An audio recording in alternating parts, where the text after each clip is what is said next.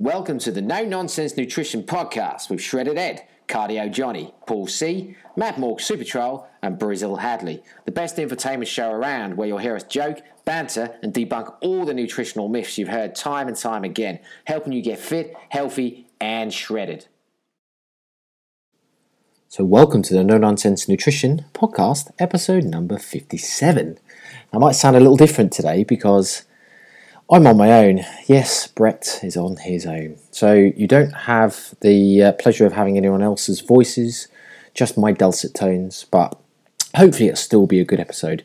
Um, although likely to be short, so uh, you don't really want me coming in your ears for too long, did you know? So this episode, I thought, being or bear in mind that I'm on my own, I would bring it back to basics because it isn't easy speaking just to yourself. Um, despite how I probably get the most sense by just speaking to myself rather than those other idiots, um, it's still not easy just speaking to a laptop, which is effectively what I'm doing right now. So I thought I'd take this opportunity to bring an episode where we can just take it straight back to basics. Something that is really popular within fitness and nutrition are pyramids. So I was going to talk through one of the classic uh, nutrition and strength nutrition pyramids come up by Dr. Eric Helms because it's something that I think most people would completely agree with as kind of the fundamentals of nutrition. So, in your mind, imagine this a pyramid. Uh, straight up, the bottom is the biggest layer because the bottom of the pyramid is always bigger. Um, and then, obviously, as it goes up, the layers get smaller. Now, this denotes really the principles of importance across nutrition. And I'm going to talk you through each one to give you a bit of an idea exactly of what's important. It's stuff that we've already covered in a lot of other episodes, but I thought it'd be useful just to rerun through, give you some of my own thoughts in terms of what's important, and just maybe let you kind of think about your own nutrition again if uh, if you don't feel like it's on point, and just try and then bring it back to those basics and start to get yourself back on track.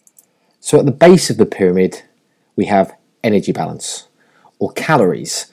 That is fundamentally one of the most, if not the most important thing that you need to consider about your diet or your nutrition. Eating in energy balance or eating in uh, an, an energy deficit or an energy surplus, depending upon whether your goal is to lose weight or gain weight. Because fundamentally, whether we want to lose weight or gain weight is determined by calories. So if we want to lose weight, we have to be in a calorie deficit, i.e., we have to burn more calories than we consume or consume less than we burn. That will then allow our body to move on to its fat stores, move on to other resources to be able to essentially survive, to still create energy from somewhere. And obviously, moving on to our fat stores and burning our body fat will reduce our body weight. Conversely, if we eat in a calorie surplus, we'll have surplus energy by definition, and that energy has to go somewhere. So it will either be used to build new tissue, i.e., muscle, or be stored as body fat uh, as some prime examples. It could be stored as muscle glycogen, but we're not going to talk about that right now. But what we also must consider that building muscle is not an energy dependent process. So therefore what it means is we don't actually have to be in a calorie surplus to build muscle because the mechanism for building muscle is actually protein synthesis. And that could be stimulated by just consuming enough protein over regular periods along with things like weight training um, while in a calorie deficit. So we actually know that we don't need to be in a surplus. However, that being said, being in a calorie surplus puts us in the most optimal environment to build muscle, i.e., make us feel good, train better, and training is going to be our main stimulus for building muscle. So that's really why energy balance is the most important factor. And if you get that right, you will achieve the majority of your results, the base of your results, just by purely adhering to energy balance. And this is really fundamentally why diets or the type of diets aren't really that important because it's all about adherence. We say enough times that the biggest predictor of success on a diet is basically whether you can stick to it. So, therefore, the type of diet isn't all that relevant. It's about what's your preference. What are you going to stick to over the long term? Because, again, coming down to the bottom of that pyramid, if you can stick to it and you can adhere to whatever your energy balance requirements are, i.e., a deficit or a surplus, then that is going to be the most fundamental thing for you to determine that longer term success. We also know that when it comes to weight loss, the types of foods that you eat, again, are largely irrelevant. Outside of some of the stuff that we talked about in previous episodes, where the types of food might mean whether you can stick to your diet, so managing your appetite, so the types of foods that you might eat might determine whether your appetite is managed well.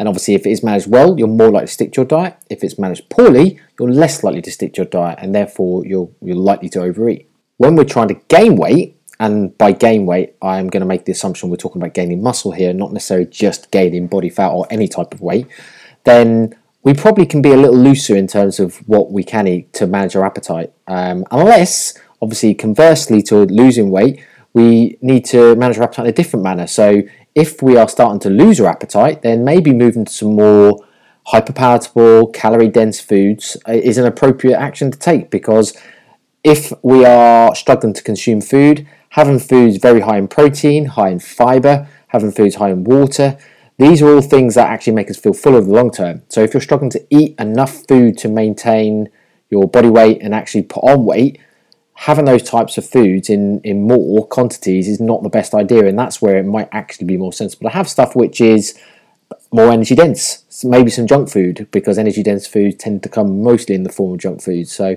having those types of foods that you wouldn't necessarily then have on a diet is probably a sensible thing. So next on the pyramid, we have macronutrients. So that's your protein, carbs, fats, and alcohol, but we don't talk about alcohol because it's not the done thing to do. So fundamentally, the amount of macronutrients you eat will determine the amount of calories you eat because each macronutrient contains a calorie value per gram. So that's where obviously macros become very important because over consuming all macros will mean over consuming calories or under consuming the same.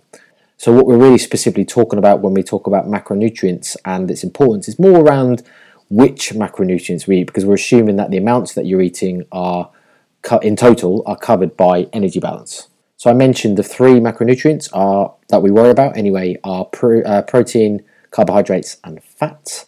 And in all honesty, the only thing that really matters is protein for uh, again for either losing weight or gaining weight the amount of carbohydrates, the amount of fats you eat are largely irrelevant. And something you'll see or hear quite a lot of late is uh, the death of the macro split, i.e., carbohydrates and fats. The amount of you eat uh, eat of each is largely irrelevant when it comes to, to fat loss or even muscle gain. So what really does matter though is protein.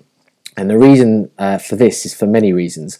One, protein is um, albeit not necessarily a vital macronutrient in that we can survive for long, long, long periods without it because we do have a mechanism in our body to turn over uh, protein, i.e., use kind of existing protein in the body.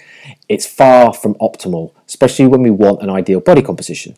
So, therefore, having or consuming enough protein becomes far more vital if we want to do more than just survive. Protein's used in obviously muscle tissue. I think we all most people are aware of that. But it's used in pretty much every cell in the body. It's used to produce enzymes. It's used to produce hormones.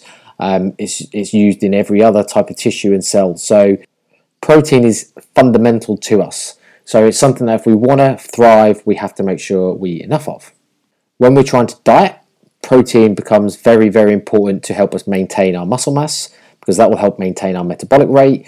And also, protein is seen as the most satiating macronutrient, so one that actually keeps us feeling the fullest for longest. Which, again, as you can imagine, on a diet, that's incredibly important. Helping to feel full and for longer is a huge way of us to enable us to manage our appetite. So, for those listening that maybe don't know how much protein to eat, you need to work out your calories first. But assuming that you know what your calorie maintenance is, then we would ask you to maybe look to eat around 2.2 grams per kilogram. Um, you can do less if you want. So the benefits of maintaining muscle mass in a in a diet have been shown to from protein intakes as low as 1.4 grams per kilogram, but anything up to 2.2 would still be beneficial because it will help with the hunger aspect.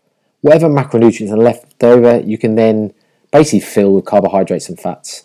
You do want to get a minimum fat levels ideally, because over the long term, having very, very, very low fat levels, and we're talking here less than 0.4, 0.5 grams of fat per kilogram of body weight. If you have that chronically low over the longer term, then it might start to affect things like vitamin absorption because there are some fat soluble vitamins we need to worry about, and consuming uh, not enough fats will not allow us to absorb them. Plus, also, it's then start messing with some uh, hormone production, which again is obviously not good in the long term. But outside of those levels, there's not really too much to worry about. You don't need to worry about your carbohydrates and, and fat split. If you have a very high carbohydrate and minimal fat, I've just explained that that might not be optimal over the long term, or vice versa. If you had a very, very, very low carbohydrate and a high fat, again, that might not be optimal for a lot of people, especially if performance is an issue. Um, carbohydrates uh, has been shown to really help any type of uh, intensity in performance. So, if you do want to kind of perform well in the gym or perform well in sports, then having a chronically low carbohydrate diet is not optimal. A lot of those um, sports or demands do use what we call a glycolytic energy system. So glycolytic means uh, or comes from glycogen, and glycogen is basically the storage form of carbohydrates in our body. So if we don't eat enough, we therefore don't have the right type of fuel to perform optimally. Our bodies can use other types, i.e., fat, but they're not readily readily as available, and burn a lot slower is the best analogy I can put. So therefore, they don't really help you with kind of more intense exercise. Also, if you have a chronically low carbohydrate diet, you'll probably miss out on uh, some good um, uh, good type of carbohydrate. So, uh, fiber, resistant starch, two things that are really beneficial for health, not only because they tend to contain a lot of vitamins and minerals, but they also um, are really shown a, a, great benefit to things like gut health um, and our digestive systems. So, without them, uh, we could be in poor health.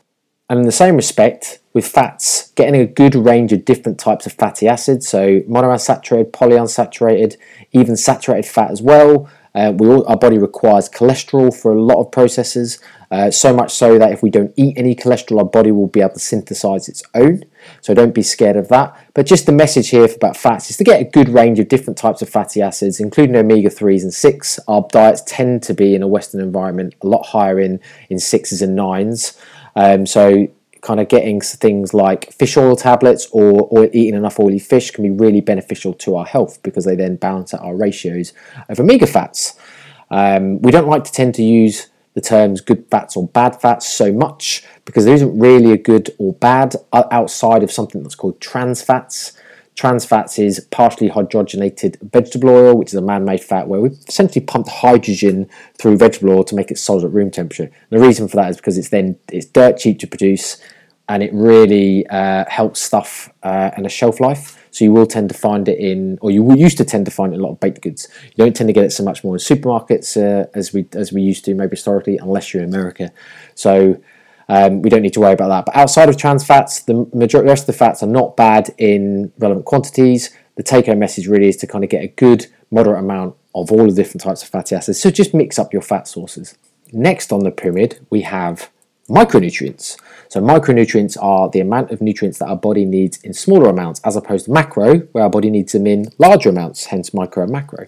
So micronutrients cover your vitamins and your minerals, etc. So we have our fat soluble vitamins A, D, E, and K, and we have our um, water soluble vitamins, uh, B vitamins, vitamin C, etc. Now, water soluble so, soluble vitamins, because they are water soluble, we do essentially pee out any we don't need. So we do need them more regularly but also means that we don't really ever get too many toxic amounts of those because we our bodies are quite smart and they will be able to just get rid of them um, the excess that we don't need however fat soluble vitamins they can build up to toxic amounts because they are stored in fat cells or adipose tissue um, however for the majority of people, there's nothing you'll ever have to worry about unless you're really super high dosing something in terms of maybe multivitamins in some of these things. The likelihood is that you'll never, ever, ever have to worry about um, toxicity from any of them. Now, the reason micronutrients is only third in the pyramid is because, again, from a um, weight loss perspective or a weight gain perspective, they're not really relevant. Uh, being deficient or being overly uh, or overly consuming any vitamins or minerals, they don't affect energy balance, so they don't affect weight gain or weight loss. Um, the only time they might do is if you are deficient in anything and it might create some symptoms like lethargy or tiredness, and then essentially you don't move as much, you don't burn as many calories, and that affects the energy balance equation. But outside of that, it doesn't affect weight gain or weight loss. But that obviously doesn't mean they're not important because, as I said, if you are deficient in vitamins and minerals, you will feel like crap. You will start to have symptoms that then affect your health um, over the longer term, and obviously that is also just as important as your body composition. Although, interestingly, one of the biggest factors affecting our health is our body weight. So that's why, again, energy balance at the bottom of the pyramid and micronutrition is further up the line because being in a healthy body weight range will do far more for our health, our healths, than it will do uh, eating, say, main, I don't know, a shit ton of kale or a whole host of different superfoods that you might think are improving your health. One of the things that I've talked about pre- on previous episodes and something that I've, I've blogged about is is adding fruit to someone's diet a healthy addition? Well, if it affects energy balance, then potentially not, because obviously, if you're adding fruit to a diet and they don't replace other foods with that fruit and they end up eating more, and therefore they either overweight or it stops them losing weight, in my eyes, that's not a positive thing because actually, the most fundamental thing they could do, which will affect their health more than having a few extra vitamins and minerals from eating some healthier foods, is energy balance. Um, because maintaining or losing their body weight will be far more positive on the health. That being said, if you're eating more fruit, they are generally more satiating. There's more fiber and water in there, which we know does help you feel fuller. And for some people, it might mean they do eat less, but it doesn't necessarily mean it will. So you might have to make a conscious decision to basically switch out or avoid some foods that you might have eaten otherwise that you've now replaced with fruit.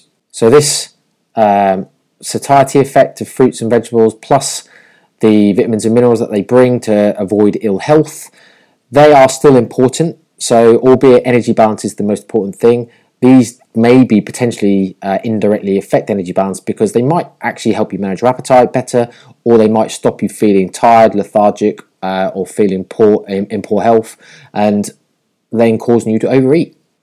Next on the pyramid, we have nutrient timing. So, nutrient timing refers to essentially when we eat, and I suppose frequency as well. So, how often we eat. So, often it's thought that eating more meals uh, or more smaller meals per day was better than eating maybe say three bigger meals. So having six smaller meals versus three bigger meals, six meals would win.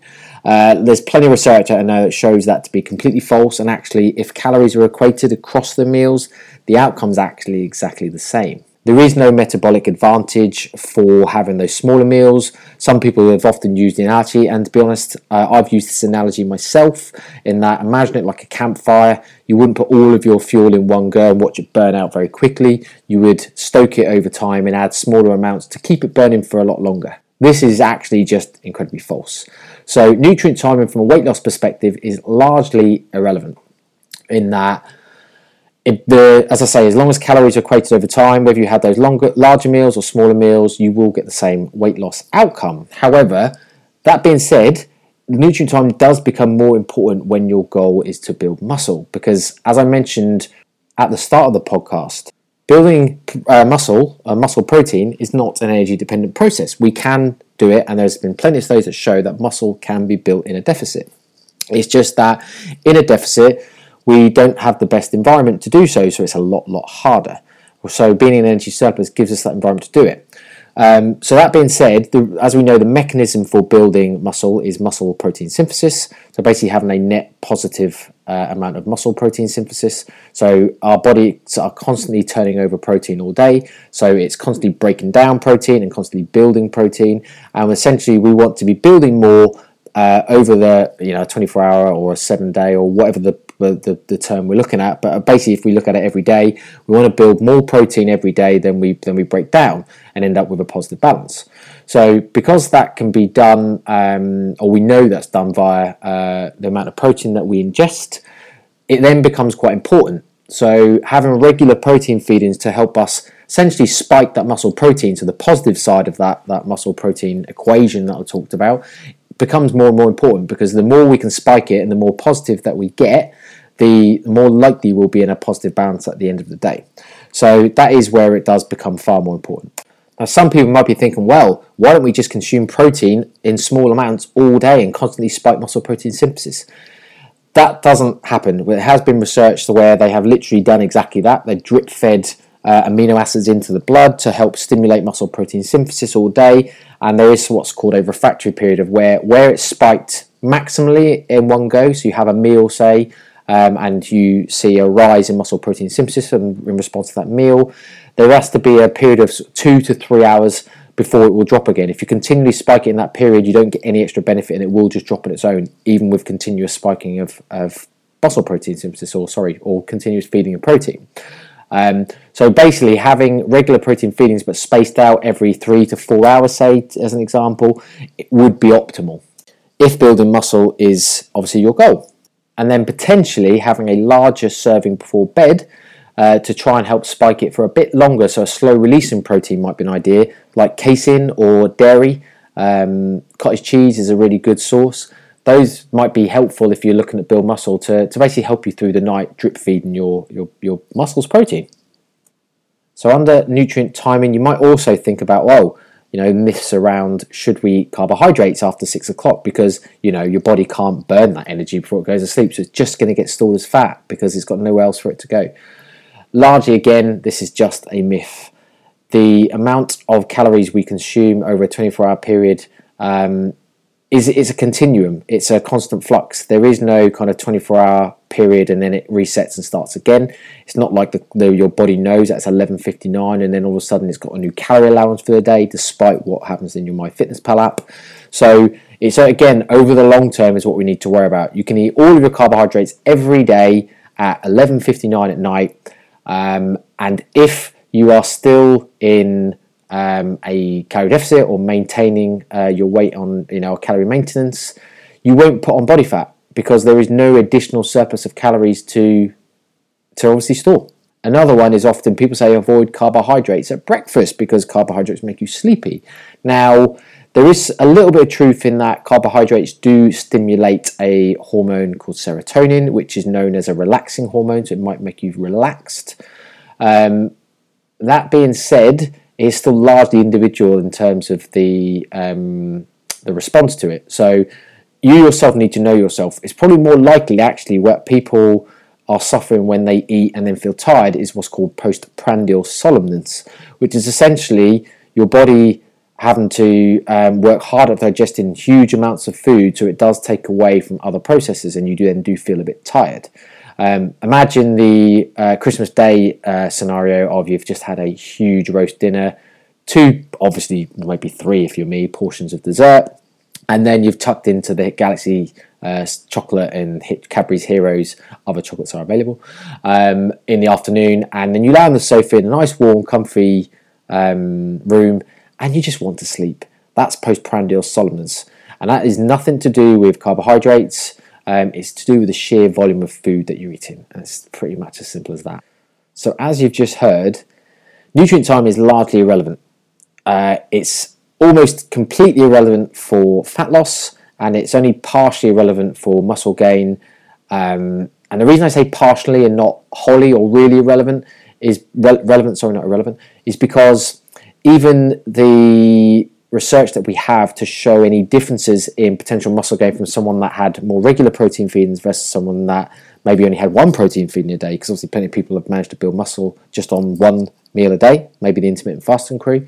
Um, I think the estimates over the long term are like literally a few percent. We're not talking like huge, huge amounts here. So, what we're probably saying really with nutrient timing is you need to let your preference um, dictate what you do. And this just comes straight back down to, again, adherence.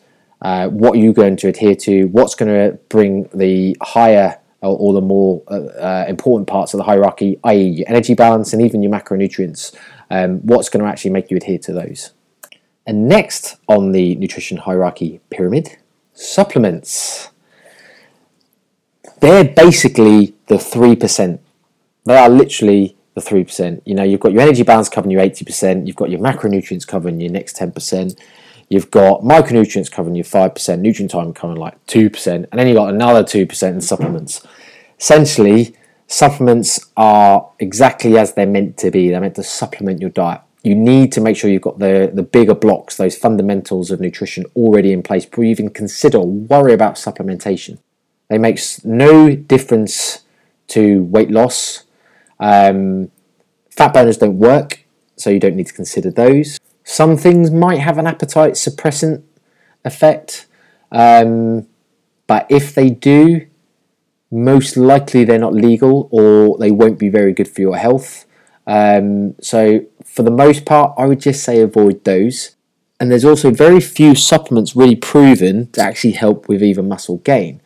One of the few might really be creatine the probably the most researched supplement around and proven time and time again to have some small benefit to increase power um, and uh, delayed fatigue, therefore helping you train better. And training better should mean more muscle. But again, you know, we are talking, you know, for some people that take creatine, might not barely even notice the difference. So we're not certainly going to be talking anything too substantial. Next, really, is probably caffeine. Caffeine is something, again, really well researched and does show, again, to have a really good performance benefit. So, again, delayed fatigue and just the stimulant effect of just being more up for working out or exercise. So, again, it helps you train harder and you should then get the adaptations of training harder. But again, it's not a miracle. It's not going to be something that's going to make the, the biggest or a huge effect on, on your body composition. And more on the health perspective, because to be honest, there aren't many other performance supplements that we really bother to recommend to anybody. Um, so on the health side, really the only things we consider is fish oils. For most people, if you're not eating more than two to three oily fish portions a week, then taking a fish oil weekly is a good idea because it's likely that you you won't be consuming enough omega fats. Um, and yeah, these have been linked, or deficiencies of these have been linked to a whole host of um, poor health outcomes. So they're just a fail safe for most people to just take. And we would also probably recommend for most people in the UK to take a vitamin D supplementation. Us poor folk live in the UK, we just don't get enough sun. So our main source of vitamin D as humans comes from the sun. We synthesize it through our skin. We don't really get anywhere near the amounts that we need for optimal health through our diet. So having enough sun is is basically imperative. And being in the UK, I say we just don't get enough. So therefore, for most people, it's worth something, especially during the winter, to basically keep our levels topped up. It is vitamin D is a fat soluble uh, vitamin, so we can take good amounts and store it over the winter effectively in our in our body fat. Um, obviously, for that extent, you do have to be a bit careful around having too much over a long period of time because it could become toxic. But I don't think anyone would be at any risk of doing that because the research shows that some extremely high levels are taken over the like years, um, and there are no ill uh, or adverse health outcomes on it. And lastly, I suppose for health, the only other thing we might consider is a multivit. But again, it's probably not really relevant for most people. We wouldn't bother actually, uh, I would say, advising, but I'm using the term loosely, advising people to bother to take one because most people can attain all of the vitamins and minerals outside of vitamin D uh, within their diet. It's actually in the Western world nowadays very hard to become deficient in in anything really, as long as you have a reasonably sensible diet in terms of a moderate amount of different variants of coloured vegetables, um, different types of maybe meats. Obviously, if you're a vegetarian or vegan and restricting certain food groups, then you're more at risk of becoming deficient and stuff. But outside of that, it's not a concern for most people. So, lastly, the tip of the pyramid, literally anything else. So, we could start talking about things like sleep, um, but obviously, it's not strictly nutrition related, but um, there are some uh, associations with either lack of sleep and appetite. Um, fatigue, etc., etc., which might then affect things further down the down the pyramid, like energy balance. It does just keep coming back to calories and energy balance. This has actually been really hard talking to myself. Hopefully, that's been really useful, uh, and you've enjoyed me bringing it back to the basics and fundamentals of things you need to consider. Um, if there's any questions, contact us at No Nonsense Nutrition on Instagram. Uh, no Nonsense Nutrition, search that on Facebook or you can email us info at uh, nnncoaching.com and one of the coaches will be more than happy to, to answer any questions. We also have some spaces available for one to one nutrition coaching if anyone is interested in working with us to, so we can really help you get to your, your dream physique, your goal weight, or whatever your goal is. Also, look out for the Rough Runner competition that'll be coming up soon. So, that'll be again on Facebook and Instagram. And also, we would really appreciate that if you enjoy our content, if you really think it's useful and it's helped you, then please shout about it. Please tell your network. So whether that's sharing on social media, Facebook, Instagram, etc., or whether it's just telling your family or the people in your office or your or who you work with, just to give them uh, you know links to the, the stuff that we put out whether it's the facebook group whether it's this podcast we would really appreciate if you could share it and basically get our information out to more people so we can help more people and also if you would do us the honor of leaving a review on iTunes. That helps us get up the iTunes chart and again to get to see more people. And on that note, you're going to hear the end of my dulcet tones now. So, whatever you've been doing when you're listening to this episode, whether that's walking your dog, getting some steps in at the end of the night like I do, or whether you're listening to this in bed, hopefully it's been at least mildly entertaining and hopefully you won't turn off and not want to listen to the next one. Ciao for now. Thanks for listening to the No Nonsense Nutrition Podcast. We'll speak to you all next week.